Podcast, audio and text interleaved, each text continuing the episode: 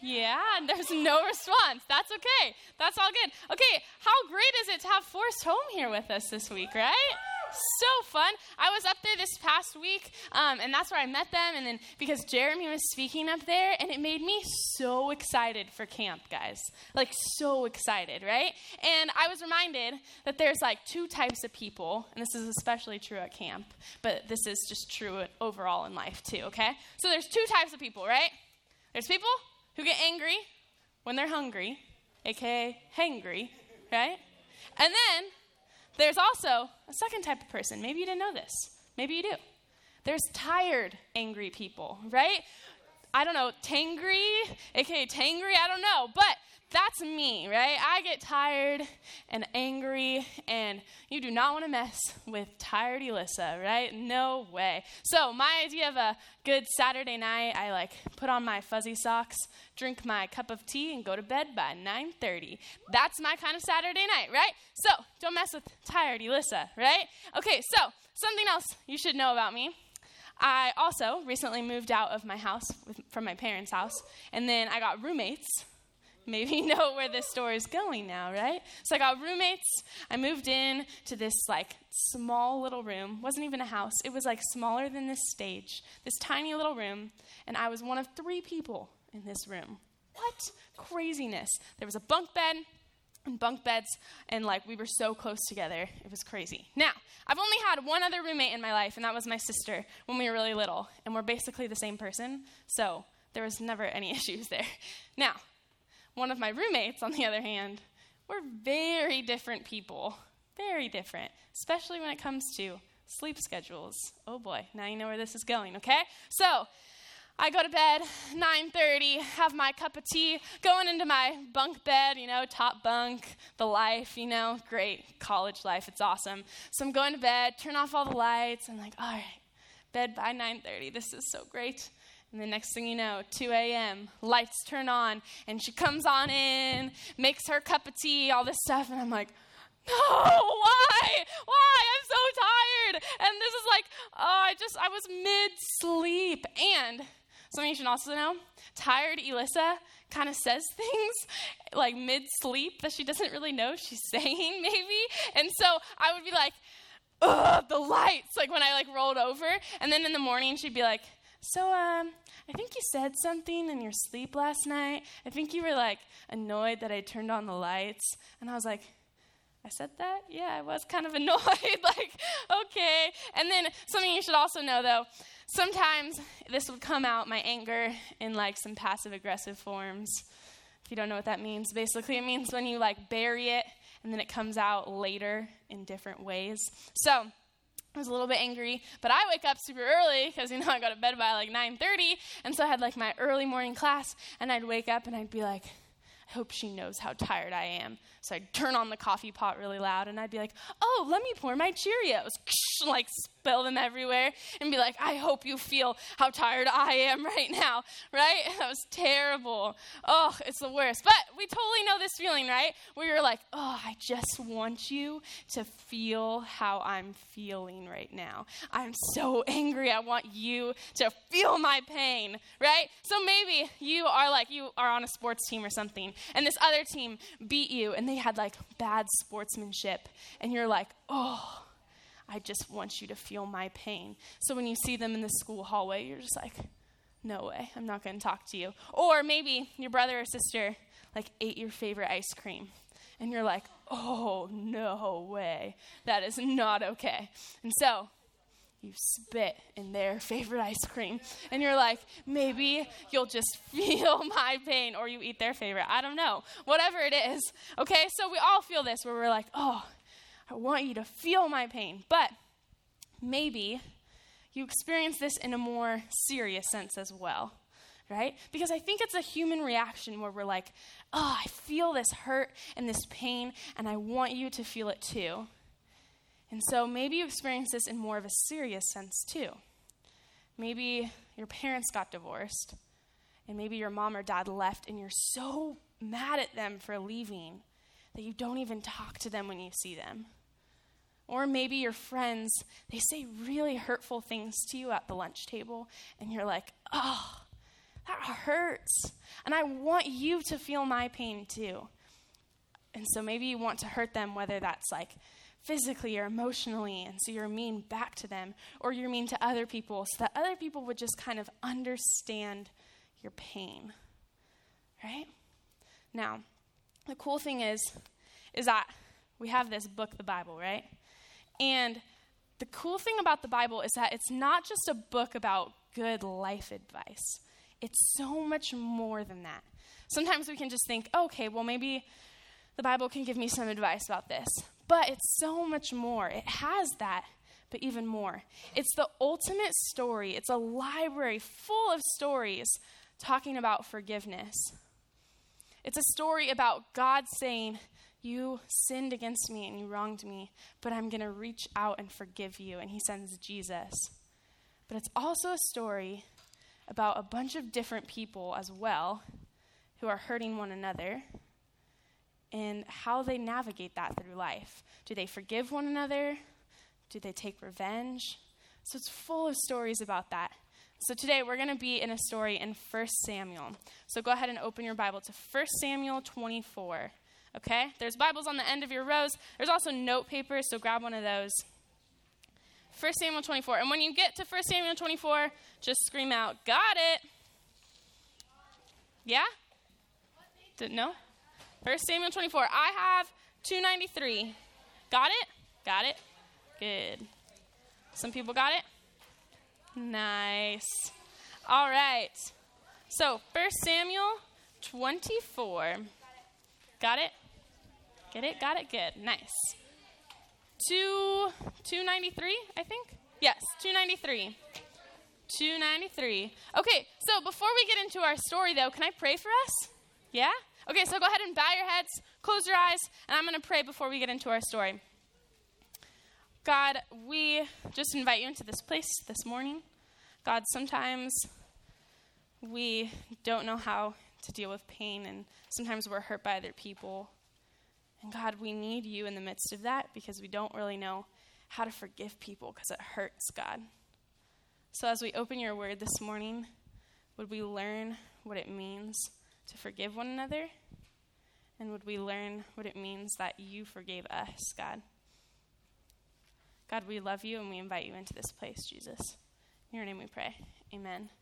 Okay, so as we get started in 1 Samuel 24, I have to do a ton of background, okay? Because we're jumping into the 24th chapter, which basically means we're right in the middle of 1 Samuel. So we need to back up, okay, and get some background on this. So pay attention. I know maybe this is the part of the message where you're like, oh, I can tune out. It's the background. But don't, because in order to understand the story, you have to get the background, okay? So 1 Samuel 24, basically Samuel, this guy, he is a prophet, which basically means he's in conversation with God and he tells the people what God has to say, okay? So in this time, the people are anointing.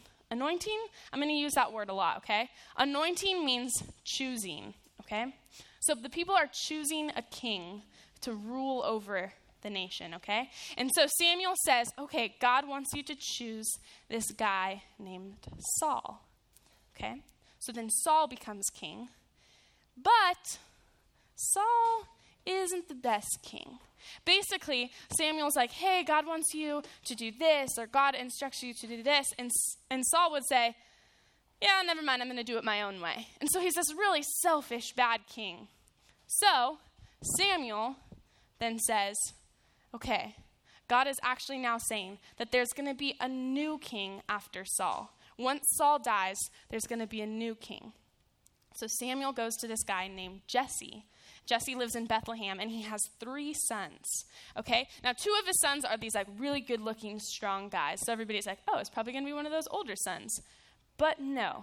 Instead, Samuel chooses the youngest son of Jesse, and his name is David. Yeah?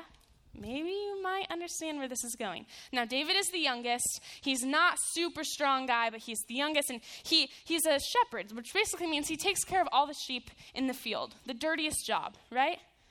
And so David then becomes chosen for the next king after Saul. Now, after a turn of events, Saul goes into battle with the Philistines. And they have this big giant named Goliath. Ooh, do we know where this story is? David and Goliath, right? So it's that same David that's chosen to be the next king. He then becomes this great, mighty warrior who defeats the giant Goliath. What craziness, right? Okay, so then David, after he defeats Goliath, he also becomes this crazy, mighty warrior. He's basically the star of the army, okay? Now, in 1 Samuel 18, you don't have to flip there. It's going to be on the screen. After David has, defeated all of these people, the people sing. They say, Saul has killed his thousands and David his 10,000s. But this made Saul really angry. What is this? He said, they credit David with 10,000 and me only thousands. Next, they'll be making him their king. So from that time on, Saul kept a jealous eye on David. Ooh, right? So Saul, the king, he's like, what's going on? Everybody's saying that David's the best. Next, they're going to make him their king. Well, we know he is going to be the next king after Saul, right? And so Saul is just super jealous of David. Now, this is our first point. And this is really important. This is something we learn from this. And this is, it talks about comparison, right? Saul immediately compares himself to David. And it's this comparison that creates him to feel like he has to prove himself. So comparison creates us to feel like we need to prove we are better than others. Maybe you've experienced this. If you compare yourself to another person, you're going to want to make yourself better, right? You're like, I want them to be less than me. And so you want to make yourself better. And that's what comparison creates in us. And this comparison is the start of our story. Crazy, okay? So Saul compares himself and he goes, I need to make sure that everybody knows that I'm the best and David is not. And so Saul decides to kill David and he goes on this mission. He hand chose an army of men to find David and kill him. Now, he doesn't just say, okay, guys, we're going to kill David. No, instead he's like, I'm going to hand choose these people to kill David. Now, that's one of our points up there, and you can write that down. It says, Saul does not choose ordinary troops. He hand chose men to kill David. He was on a mission, right? He was like, I need to make sure that everybody knows that I am the best, so I want David gone, right? So then, in response to that, David runs. David's like, I need to get out of here because Saul is trying to kill me. So David gets out of there, and he flees to this faraway place where there's a cave, and he hides in the cave. Now, Saul and his men go after him, and Saul just goes to this random cave to rest, but it so happens to be that same cave that David's in. This is like a movie, right? This is crazy. So Saul's in there resting, and David's in there like, oh my goodness, Saul's in here, but he doesn't know I'm in here, and he's hiding from him. And all of David's men are like, now's the time, David. You can kill him. He doesn't know you're in here. Do it. Now is the time. But this is where our story picks up, because what David does is shocking, okay? David decides not to kill Saul. And he says in the next verse, David says, the Lord forbid that I should do this to my Lord the king and attack the Lord's anointed one, for the Lord himself has chosen him. What? So this is David's opportunity to kill Saul, and he says, I can't do this because God chose Saul to be king for this time. I can't do this. And so in this moment, David says, I'm not going to see Saul for all of the ways he hurt me. Instead, I'm going to see Saul for who he is. He is God's chosen king for this time. David chooses to see who Saul is. And he could have easily been like, yeah, this is the guy who has hurt me and has wronged me. But instead, I'm going to see him for who he really is. He's king. I can't kill him right now. So, in a turn of events, David instead cuts off, without Saul noticing, he cuts off a piece of Saul's robe. And then Saul leaves, and David goes after him. And I think this is our next verse. David says, hey, Saul, this proves that I am not trying to harm you and that I have not sinned against you, even though you have been hunting for me to kill me. So he says, hey, Saul, see this? I cut off your robe instead of killing you. That proves that I do not want to hurt you. And so Saul says in response, he says, is that really you, my son David? Then he began to cry, and he said to David, you are a better man than I am, for you have paid me good for evil. So it's this forgiveness that changes Saul. And Saul says, if you go to the next verse, he says, my son David. Is that really you, my son David? Now this is huge. He calls David his son. Now, maybe you're like, oh, that doesn't make sense. He's not his son. But this is a big deal. Basically, Saul was keeping David at an arm's length and saying, I want to kill you. Get out of my kingdom. You're terrible. And instead, he says, my son David. And he welcomes him back into the kingdom. Now, when David becomes king after Saul dies, he doesn't become king as an outsider. He becomes king as part of Saul's family because Saul called him his son. So when David forgave Saul, it was this huge change where then Saul calls him his son, David, and welcomes him back in. This changes Saul, right? This forgiveness completely changes him. And our next point says forgiveness changes everyone involved, right? Because when David decided to forgive, he said, I'm going to see you as who you are, Saul. And this changed Saul's action, right? He was like, I no longer want to hurt David. Now, what does that mean for us? Because I think for us, there's this thing that I have often heard people say, and it says, hurt people, right? And there's this also thing called the cycle of hurt that, that made me think about this cycle when we were talking about this. Now, stick with me for a second. Feel free to write this down. Now, when someone hurts us, so I'm going to write that down. Someone hurts us. This is the start of the cycle of pain, right? Someone says something mean to us. Maybe they call us a name. They say we're ugly, we're annoying, we're not good enough to be their friend. Or maybe the same situation as before. Maybe our parents get divorced and we feel like we're not good enough. And that hurts us. And so that's the start of the cycle. Someone hurts us. So then that leads us into feeling hurt. Now maybe that's like, well, yeah, of course. But we hold on to those feelings. And that's okay to feel hurt. That's a normal human experience to feel hurt and to feel pain. And so when someone hurts us, we hold on to that. I'm like, oh, I just feel terrible. That just hurts me. That's not fun.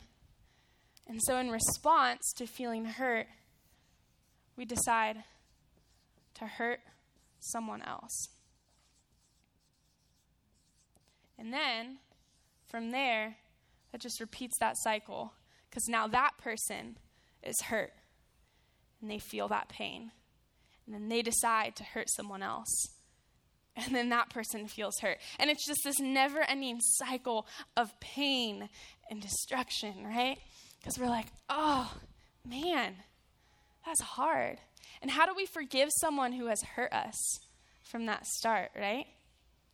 Now, we see in David decides to change this cycle of hurt. He easily could have been like, Saul hurt me, and I had to flee out of the country, so I'm going to kill Saul instead because I have the opportunity, and then that's just going to keep this cycle going. But instead, David says, I'm going to see Saul for who he is. He's the chosen king.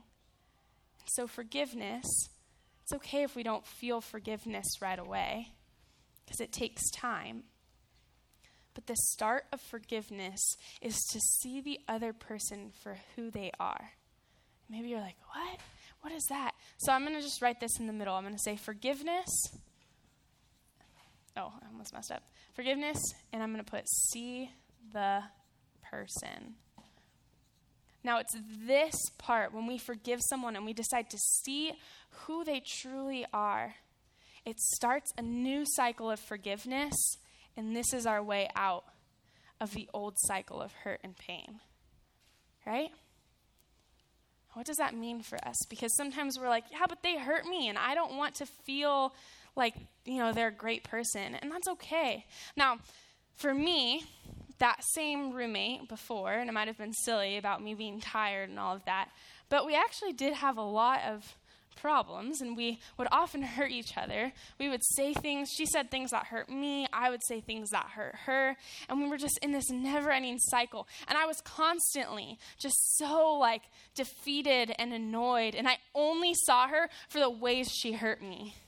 She had said those mean things to me. How do I get over that? That hurts. And so I only saw her as the way that she hurt me. But then I heard God telling me, you know, why not see her for who she is? You know, God created her and made her in his image as well. And he calls her a beautiful masterpiece, the same way he calls us a beautiful masterpiece. So what if I see her for who she is? And that broke that cycle of hurt. So I don't know what it is for you, but I know we've all probably been hurt, right? I mean, we're human, and hurt people hurt people. And so on the edges of your rows in the carts, there are these little handouts. And during this time, there's going to be some music playing in the background. And during this time, you're just going to write the name of someone that has hurt you. It might be kind of hard to even write their name, and that's okay. And then on the bottom, it says, write one thing that God has uniquely gifted that person with. And I know you're like, oh, that's so hard to do. Why do I have to, like, compliment them? But that's the start of a new cycle of forgiveness. We get to say, God, you created them as well, and I want to see them through your eyes, God. And I want to learn how to let go of that hurt because I'm tired of hurting other people in response. So take this time to go ahead and write that down on your response card.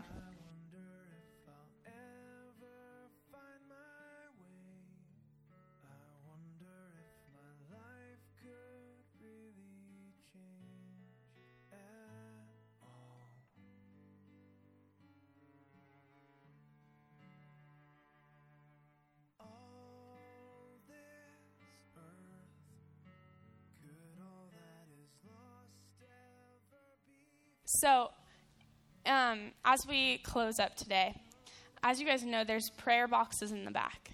And so on your way out, you're just going to take that response card and put it in the prayer boxes. Because that's just a way of saying, God, I don't want to hold on to this hurt anymore. And it's also a way of saying, God, I can't do this forgiveness thing on my own because I need you, God. It's so hard. And I want to see that person through your eyes, Jesus. So will you guys close your eyes and bow your head as we pray? God, we just pray that we would be reminded this morning that you don't want us to hold on to that hurt and pain anymore because it just creates a never-ending cycle of hurt and pain, God. We pray that we would receive your forgiveness and would we extend that to other people, God. Sometimes it's so hard, and so we need you, Jesus. Would you help us to see that person through your eyes and start a new cycle of forgiveness?